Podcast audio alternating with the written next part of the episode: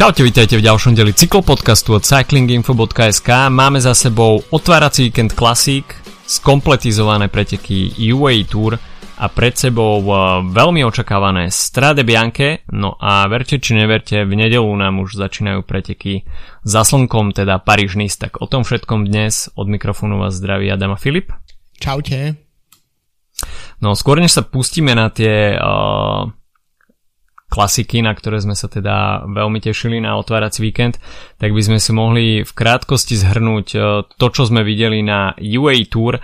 To podstatné sme si už e, povedali pred týždňom, e, keď Tadej Pogačar získal vedenie po individuálnej časovke, no a potom ho potvrdil na stúpaní, kde porazil hlavného konkurenta dovtedy Adama Jejca. Posledné dve etapy boli šprinterské a tam sa ešte radoval Sam Bennett, uh, pre ktorého to bolo teda ďalšie víťazstvo na podujati a Caleb Ewan sa takisto uh, dokázal vtesnať do toho menoslovu víťazov, čiže UA Tour máme za sebou, no a okrem toho teda, že Tadej Pogačar vyhral v GC, tak uh, jeho výsledky a teda brilantné výkony na domácej túr pre jeho aktuálny tím asi podnetili uh, majiteľov týmu, že mu predlžili kontrakt až do roku 2026. Tým možno predlžili aj kontrakt pretekom, že sa už si poistili, že tam bude štartovať každý rok. Ale tak uh, jasné, no, Pogačar zajazdil doma tak ako vie, čiže bavili sme sa o tom minulý týždeň, že odkedy vlastne vyšiel z, toho, z tej U23 alebo v čom to on jazdil predtým, ako sa stal prof, profikom, tak uh, začal vyhrávať vľavo vpravo, lebo to je proste to, čo vie a to, čo robí.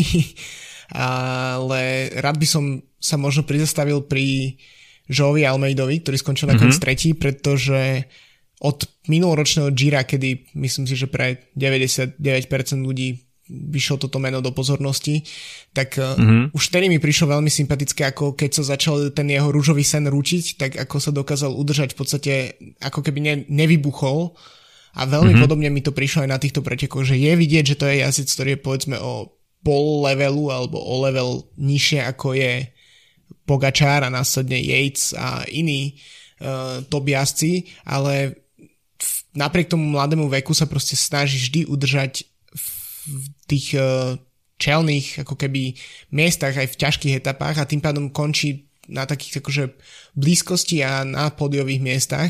A to mi príde fakt uh, veľmi, veľmi sympatické od neho. A ešte keď si vezmeme, že jazdí za uh, Deconic Quickstep, čo je tým, ktorý v podstate nemá žiadnu infraštruktúru na to, aby, aby za ňu jazdil GC jazdec, tak to mi príde ako um, veľmi sympatické a je to za krátku dobu, za necelý pol rok sa Almeida sa, sa stal jeden z mojich uh, akože takých obľúbených jazdcov, alebo ako to nazvať, takých čiernych koňov.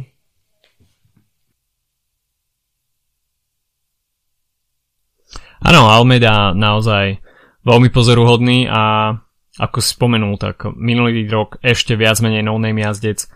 Tento raz uh, opäť potvrdil, že patrí do tej top špičky. Samozrejme, Máme ešte úplný úvod sezóny, ale je dobré už vidieť od začiatku, že sa do toho oprel naplno a rovnako zdá sa byť všestranným jazdcom, nielen teda, že sa dokáže vymačknúť e, aj na ťažkých stúpaniach, ale uh, rozhodne tým, že patrí do týmu Deconic Quickstep, tak sú tam predpoklady a teda aj pomoc od týmu, aby zvládol tie veterné časti uh, etap, takže toto môže byť pre neho veľmi, veľmi žiadaná pomoc pre uskutočnenie nejakého veľkého Grand Tour sna. Čiže toľko UAE, napriek tomu, že tieto preteky u nás nepatria k úplne, úplne obľúbeným, tak po tom, čo sa porušili nejaké preteky v kalendári, tak sme vôbec veľmi radi, že tieto preteky sa uskutočnili a nakoniec musíme konštatovať, že neboli úplne nudné.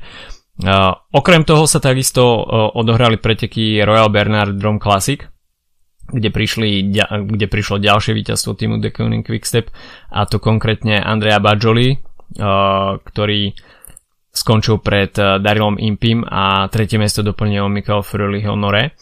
Uh, no a poďme sa teda presunúť uh, naplno k otváraciemu víkendu Classic, teda tradične Omlop Head Newsblad a Kurne Bruxelles Kurne. Na Omlope sme videli veľmi veľa akcie, ale tá nebola nakoniec nič platná a skončilo to všetko hromadným dojazdom. No hromadným dojazdom samozrejme tá skupina, ktorá finišovala bola uh, riadne predsedená a obsahovala nejakých 40 plus jazdcov, takže uh, o nejakom masívnom šprinte sa hovoriť nedá, ale uh, skutočne to, čo sme mali možnosť vidieť, tak uh, jednak aj aktivitu Juliana a Filipa, a to bolo pomerne prekvapivé. No a takisto uh, veľkým, veľkým prekvapením uh, pre mňa bola uh, bolo to, že Davide Ballerini uh, bol nakoniec tým, kto uh, zabezpečil Quickstepu víťazstvo pokiaľ teda išlo hromadný šprint, tak eh, to bola, dá sa povedať, jasná voľba. Ale aj sám Julian Alaphilippe sa o to pričinil. A celkovo priebeh tých pretekov uh, bol napriek tomu, že sme nevideli uh, nejaké uh, panáš ataky, ktoré by boli úspešné, tak myslím si, že um, aj tým, že to skončilo hromadným dojazdom, vôbec sme sa nenudili. Ja by som skôr povedal, že ten záver bol nudnejší ako bol priebeh, že ak, ak si napríklad niekto tie preteky zapne na posledných 10 km, tak uh, si myslím, že už hmm. to nebolo až také, až také zaujímavé, ako to napríklad bolo oveľa hlbšie v pretekoch. Ja neviem, keď som začal pozerať myslím, že so začiatkom prenosu to bolo koľko, 70 km do cieľa možno. Mm-hmm. A mhm. to vtedy sa podľa mňa diali väčšie veci, lebo sa skupiny trhali, spájali, potom bola tam veľmi tá silná skupina s Ala Filipom, uh, takisto tam bol mm-hmm. Fanavemat, viacerí favoriti, ktorí ktorí by sme povedali, že OK, tak toto môže byť naozaj aj napriek tomu, že je ďaleko do cieľa rozhodujúca selekcia pretekov úplne v pohode. No a nakoniec možno neviem, či aj celkom pekné počasie alebo nejaké proste celkovo podmienky nejak spôsobili to, že sa to všetko znova pospájalo. Možno by som povedal, že, že možno aj vyrovnanosť výkonov jednotlivých jazdcov, že určite sa ako keby um, mi prišlo, že nikto nejak výrazne nevytrčal v týchto pretekoch.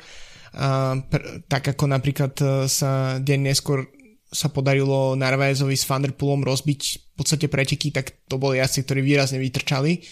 Tak túto to podľa mňa možno bol tak ala Filip trochu, ale v skutočnosti to bolo podľa mňa oveľa vyrovnané, vyrovnanejšie a preto by som povedal, že ten finish bol jeden z takých kvázi nudnejších posledných ročníkov omlupu, aj keď celkový priebeh tomu úplne nezodpovedal. No a ako hovoríš, to, že už v, v tom, keď už sa baleríny tom, čo sme videli začiatkom tejto sezóny, tak si myslím, že nie je prekvapivé, že vyhral. Skôr je prekvapivé to, že bol v pozícii na to, aby mohol vyhrať. Že už v tom záverečnom šprinte z tej skupiny uh-huh. uh, povedzme, že bol najrychlejší šprinter určite, ale zároveň uh, je, je prekvapivé, že nebol dropnutý niekde skôr alebo podobne a že, že sa naozaj tam udržal. A rovnako je podob, podobne prekvapivé aj meno druhého jazda, to je Jake Stewart s uh, grupami FDŽ, čo tiež je v podstate ďalší jazdec, ktorý, e, ktorého meno je pre nás viac menej ešte neznáme. No a potom prichádza zase hneď stupienky nižšie, prichádza zase geriatria, a to Sepp van Mark, e, Henrik Hausler a Filip Gilbert, ktorí potom predpokladám, že by mohli byť, sú aj vo veku už pomaly, že by mohli byť aj rodičmi týchto jazdcov. A, takže je to podľa mňa len ukážka toho, že, tá, že, že, že vlastne nie je to iba o Grand Tour, kde už to ovládli mladí jazdci, ale prechádza aj veľká asi klasikárska generačná výmena. Je to podľa mňa vidieť aj na tom, že e, jazdci ako Fanavermad a podobne, ktorí boli v tých únikoch, tak neudržali tú situáciu na to, aby e, mohli proste v selektívnej skupine dojsť do cieľa, ale aby došlo k tomu e, hromadnému dojazdu, ktorý potom dopadol lepšie pre mladších jazdcov. No Davide Balleriniho sme ho už pred týždňom a po Omlop Head Newsblad mal na tohto ročnom konte 5 pre, pretekárskych dní, z toho 3 víťazstva. Takže, takže to už e, zaváňalo takým merxizmom. Uh, ale m, skutočne ten záverečný šprint, tak uh, tam nemal absolútne uh, nikto ostatný šancu. Davide Ballerini je momentálne z tých odolnejších šprinterov uh, skutočne v top forme. Sepp van Marke tretie miesto, ako on spomenul v rozhovore po pretekoch pre ňoho viac menej prekvapením, že ho nikto nebol schopný prešprintovať. To je veľké prekvapenie. Pretože, pretože nepatrí úplne k najrychlejším. Ale hm, Filip Žilber, tak ten tam možno tak trošku zaspal uh, a nedokázal sa potom už nejakým spôsobom pretlačiť dopredu. Každopádne teda Davide Ballerini po uh, celkom svižne odjazdených pretekoch sa mohol radovať z víťazstva. No a deň na to sme videli o snať ešte dramatickejšie divadlo a e, to napriek tomu, že Omlop patrí svojim parkúrom k zaujímavejším pretekom e, ako Kurne Brusel Kurne. Napriek tomu teda máte van der Poel tým, že sa ocitol na start liste, tak e, to znamenalo asi zmenu stratégie u niektorých tímov a samozrejme pokiaľ je na, sta- na start liste Thunderpool, tak uh, preteky dostávajú úplne iný náboj. 80 km pred cieľom vydať sa na solo uh, takýmto nástupom klobúk dole uh, Jonathan Narvaez tak ten zareagoval perfektne, veľmi promptne a dokázali to ťahať dlhé, dlhé kilometre avšak nakoniec to teda nevyšlo. Mňa ako Nemrzí ma až tak, že by Thunderpool nevyhral, pretože samozrejme Thunderpool si to ešte povyhráva dosť, aj si toho už dosť povyhrával, ale skôr ma mrzí to, že ako keby sa mu nepodarilo v týchto pretekoch zlomiť takú tú nejakú zavedenú štruktúru toho, že keď zaatakuješ 80 km pred cieľom, tak to proste nemôže výjsť. A to je, to je jediné, čo ma na tom mrzí, že vlastne uh, ako keby nedokázal rozbiť tie zavedené pravidlá ale ťažko povedať, že, že vlastne aké boli jeho prečo to vlastne spravil a aké bola jeho ambícia, či to bolo naozaj ísť na víťazstvo alebo si proste skúsiť odjazdiť v úniku klasiku, kde v podstate on z tých 80 km bol gro proste pretekol na čele a, a bral do, svojho, do svojich tých širokých ramien proste väčšinu, väčšinu toho odporu, ktorý, ktorý tam bol mm-hmm. z poveternostných podmienok. Um, je to zaujímavé, v podstate sa ako keby vymenili pre mňa obsahom tie preteky, že kurne sme boli ešte 2-3 roky dozadu zvyknutí, že to je čistý, čistý šprint proste, ktorý vyhrávali mm-hmm. uh, fakt, že jazdci, ktorým, ktorý sa, ktorým sa na iných klasikách až tak nedarilo a teraz sa to ako keby otočilo a uh, Omlup bol viac uh, šprinterský ako kurne. No a klobúk dole pred Narváezom, že to vydržal celý čas a celkovo myslím, mm-hmm. že Ineos napriek tomu, že v podstate tretie miesto Pitcocka z Kurne je ako keby to, čo si odnášal z tohto víkendu, tak je podľa mňa veľkým prekvapením, ako, tie, uh, ako ten otvárací víkend odjazdili. A páčilo sa mi, ako tomu pristupovali. Narvaez bol výrazný, Pitcock bol výrazný aj na omlupe, aj keď si nepri, nepripísal výsledok. Takže to je podľa mňa... Gianni Moscon ja, oh, na kapel múre. Hej, ale to je akože, to ja nemôžem vysloviť, takže to je, to je v pohode. Možno, čo sa týka tímov, predtým ako sa dostaneme ešte k eh, celkovo k výsledkom a všetkom, tak eh, Uno X, teda, alebo ako to mám správne vyslovať, ten norský mm-hmm. pro Conti tým, podľa mňa zajazdil fantastické preteky, aj celkovo veľmi výrazný tým v, v otváracej časti sezóny, čo je na v podstate pro Conti tým z Norska podľa mňa zaujímavý výsledok. Keď si pozrieš uh, na Pro Cycling Stats, tak máš tam proste samé norské vlajky a je to uh, najmä to, ako sa podarilo potom, ako Narvaez s Vanderpoolom premostili do tej skupiny z uh, vlastne do toho denného úniku, kde bol aj Bodnár mm-hmm. a podobne, tak, takže sa dokázali udržať a že neboli všetci dropnutí um, tak bolo podľa mňa tiež celkom klobúk dole, um, že sa podarilo tú skupinu nejakým spôsobom udržať až takmer až do posledných metrov pretekov. Navyše uh, svetom potom obleteli fotky z ich prípravy a teda neboli to žiadne Kanárske ostrovy ani uh, španielské pobrežie, ale domáce podmienky v snehu. Takže uh, poctivá príprava na klasiky. No a Mati van der Poel teda s Narvaezom neboli úspešní. Uh, pričinil sa o to výrazne aj uh, Kasper Asgren, ktorý v si na úplný záver uh, vzal na svoje tričko stiahnutie náskoku tohto nebezpečného úniku. No nakoniec sa neradoval nikto z jeho tímových kolegov, ani sa nedostal na pódium, pretože Mats Pedersen, um, bývalý majster sveta, spred dvoch rokov, sa teda radoval z víťazstva pred Antoním Turžisom z Total Direct Energy a Tomom Pitcockom, ktorý si teda pripisuje svoje prvé klasikárske pódium. Uh, opäť v top 10 uh, aj Mateo Trentin, uh, Nils Polit takisto vysoko, Greg Van Avermaet, takže uh, všetky tieto mená sme mali možnosť vidieť uh, uh, v tej hornej časti výsledkovej listiny, ale Mats Pedersen, tak ten šprint mu naozaj uh, vyšiel fenomenálne a nevideli sme žiaden fotofinish a v podstate úplne komfortne uh, si mohol uh, zdvihnúť ruky nad hlavu počas uh, preteťa cieľovej pásky. No... Obidva sme to typovali. Po... Mimochodom. Aha, obidvaja sme to typovali, áno. Uh, no potom sme mali v útorok uh, možnosť vidieť uh, Lesamín, kde, ktoré tieto preteky sú takisto rok čo rok uh, čoraz viac zaujímavé. A videli sme takisto veľkú aktivitu Mate van der Poola, ktorý až teraz splnil to, uh, uh, čo deklaroval pred, uh, pred uh, UA Tour, že bude uh, super domestikom uh, Tima Meliera a splnilo sa to teda, teda na Lesamine.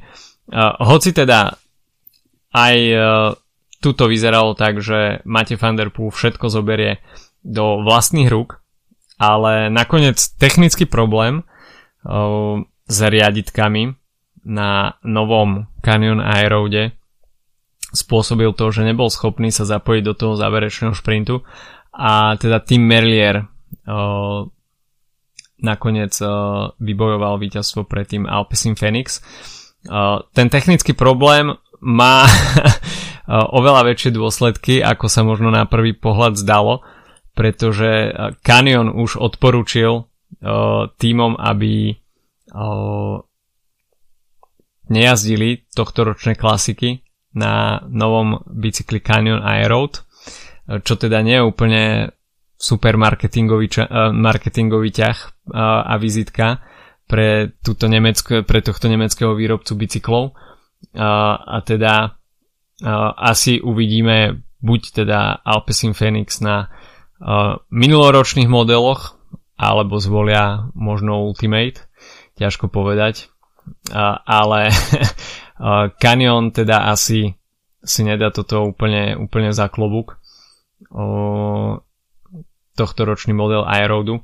Každopádne, uh, Mate van der Poel tam opäť uh, miešal karty, avšak nakoniec sa nemohol už pre spomínané technické problémy zapojiť do záveru a Tim Merlier potvrdil, že patrí k vynikajúcim šprinterom a keď sme už hovorili aj o Uno X a ich výsledkoch počas, respektíve aktivite počas otváracieho víkendu, tak Rasmus Tiller druhým miestom na Lesamine potvrdil, že tento norský tím neprichádza na takéto preteky iba na to, aby sa podpísal na štartovku a nejakým spôsobom si preteky užil, ale prichádza si po výsledky.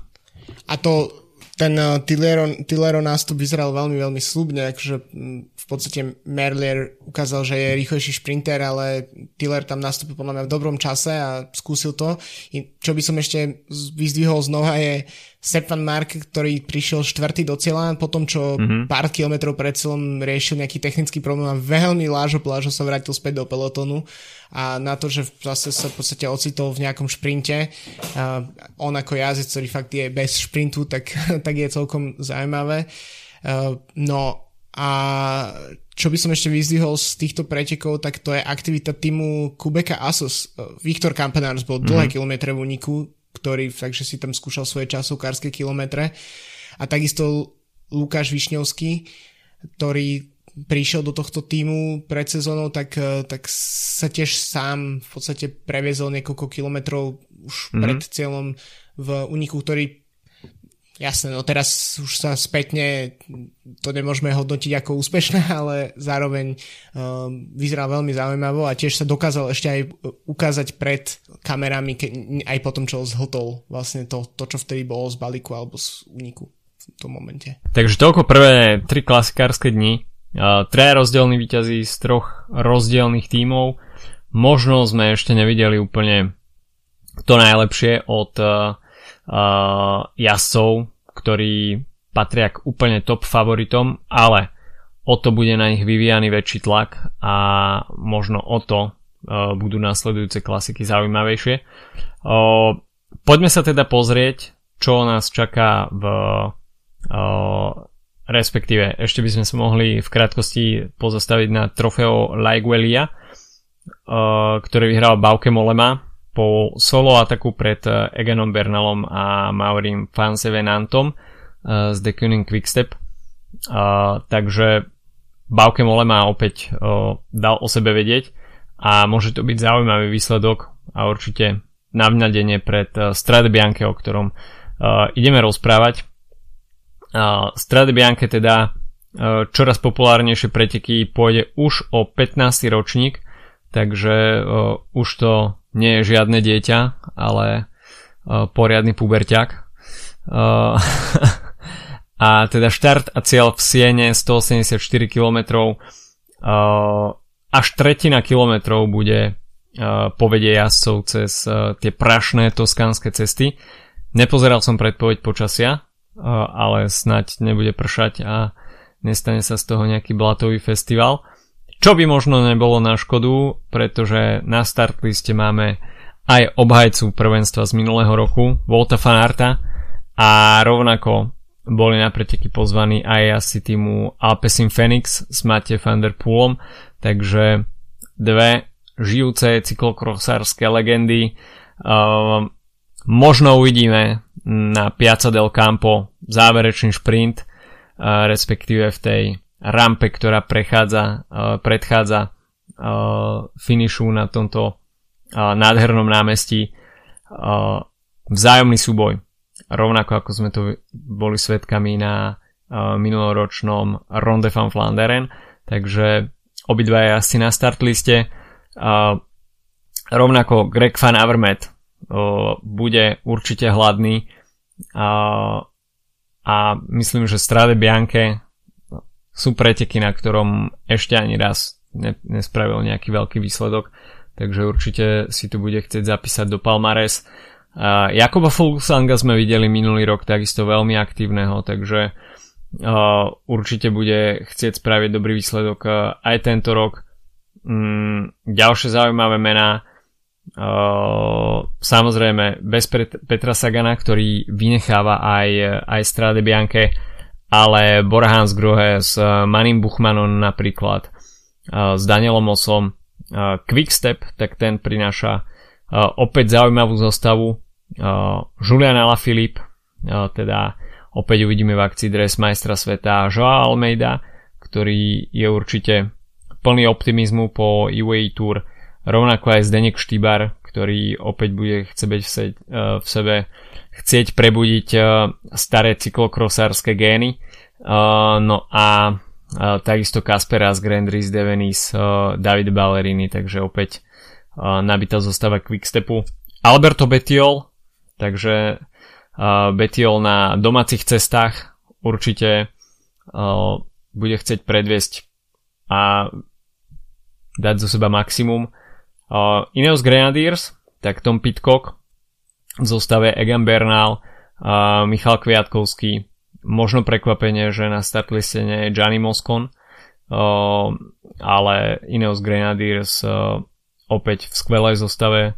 Uh, Tim Valens uh, za tým Lotto Soudal, uh, koho tam ešte máme, Alejandra Valverdeho, Romana Bardeta, uh, Tadej Pogačar, na ňo nesmieme zabudnúť. No a samozrejme Uh, kopa, kopa ďalších mien, uh, ale myslím si, že mohlo by to v závere byť uh, zaujímavé a Bolt Fanart s Mate van der Poolom to je také želanie, aby sme videli tento súboj. Hej, ja som celkom zvedavý, ako sa do tohto súboja potom pridelia jazdci, ako je, či tam sa budú mať vôbec šancu objavať jazdci, ako je Bernal, ako je Roman Bardet, ktorý už raz bol na pódiu v strane Bianke, čiže títo GC jazdci, alebo Tadej Pogačar samozrejme, Valverde, mm. v podstate sú to preteky, myslím, že to omielame každý rok, kde, kde je taký ako keby súboj medzi klasikármi a medzi GC jazdcami. Málo ktoré preteky podľa mňa z jednodňoviek majú takto bohatý e, start list. Mm. V podstate väčšinu týchto GC jazdcov vidíme tak maximálne na Ardenách a vtedy zase tam väčšinou nevidíme jazdcov z uh, jarných flámskych klasik, čiže to je taký ideálny kompromis a podľa mňa no je to vždy podľa mňa, tu je to taká lotéria, ako to dopadne, závisí vždy tiež, aké bude počasie, aký je, pamätáme si ten pamätný ročník, teda z, pred koľkatými to bolo, troma rokmi, čo bol naozaj ten dážď a, a podmienky bol proste mm-hmm. pre toreadorov tak akurát. Um, no a ešte čo by možno som upozornil, že teda spomínal si, že Sagan na štarte nie je, ale sú na štarte dva Česi. Jeden je Karel Vacek, ktorý štartuje za uh, Kubeku Asos um, a potom uh, Petr Vakoč za Alpecin Phoenix. Takže v podstate um, aj keď bez slovenskej účasti, tak, uh, tak od susedov máme na štartovke nejakých uh, jazdcov. A ešte okay, mohli by sme si dať zabudol. To už si typ na víťaza. Typ na víťaza uh, Ala Filip. OK, ja dám Matej van der Pua. Fair. A jeden aj druhý typ je podľa mňa realistický. Sám som zvedavý, pretože uh, zaujímavý mix aj teda GC jazdcov, čo si povedal. Uh, netreba však zabúdať na to, že uh, aj minulý rok uh, sme to mali možnosť vidieť v priamom prenose viackrát. Tie zjazdové časti po prašných cestách bývajú dosť nebezpečné, jazdci tam idú maximálnu hranu, takže tam akákoľvek chvíľka nepozornosti alebo mm, zlé technické zvládnutie nejakej zákruty môže skončiť nepríjemným pádom a nie každý jazdec je na toto stavaný, takže pokiaľ jazdci ako Fanart Van Der Poel, dajme tomu Fan Avermaet, Jakob Fuglsang, ktorí to jednoducho majú v ruke, zavelia do útoku, nejakej takejto zjazdovej časti, tak môže to byť uh, možno rozhodujúci moment pretekov a pre ostatných veľmi nepríjemná situácia. Takže uh, Strade Bianche 15. ročník uh, už tento víkend. Ešte no by som a ťa nedel... na sekundu, sorry, že ťa prerušujem, Jasné. ale uh, takisto ženská edícia uh, prišla, mm. Teda príde tento víkend a na, štarte je, na štartovke je momentálne za tým beeping aj Nora Enčušová, s ktorou som robil rozhovor teda pred niekoľkými týždňami, je to slovenská európska majsterka sveta, eh, majsterka Európy na dráhe v juniorskej kategórii. Uh, pokiaľ viem, tak za tým beeping ešte neštartovalo v tejto sezóne, takže tiež veľmi zaujímavé vidieť na štarte. A samozrejme tam obhajovať titul bude Annemiek van Vleuten z Movistaru, teda ktorá prestúpila do Movistaru, no a myslím si, že v tomto môžeme rovno spomenúť aj to, že vlastne v ženskej časti uh, sezóny sa otvorili klasiky minulý víkend uh, takisto omlupom, ktorý vyhrala Anna van der Bregen, prekvapivo solovým, mm-hmm. solovým únikom a uh, včerajší Lesamin zase v, v šprinte vyhrala uh, Lotte Kopeky, respektíve my si môžeme asi dovoliť povedať aj Kopecky.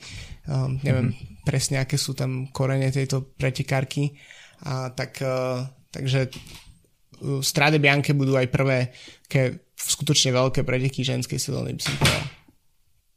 No a môžeme sa presunúť e, v krátkosti na preview Paríž-Nice, ktoré uh, začínajú už v nedelu, čiže od nedele do nedele 8 etap, ktoré uh, uvidíme na ceste z Paríža na francúzsku rivieru.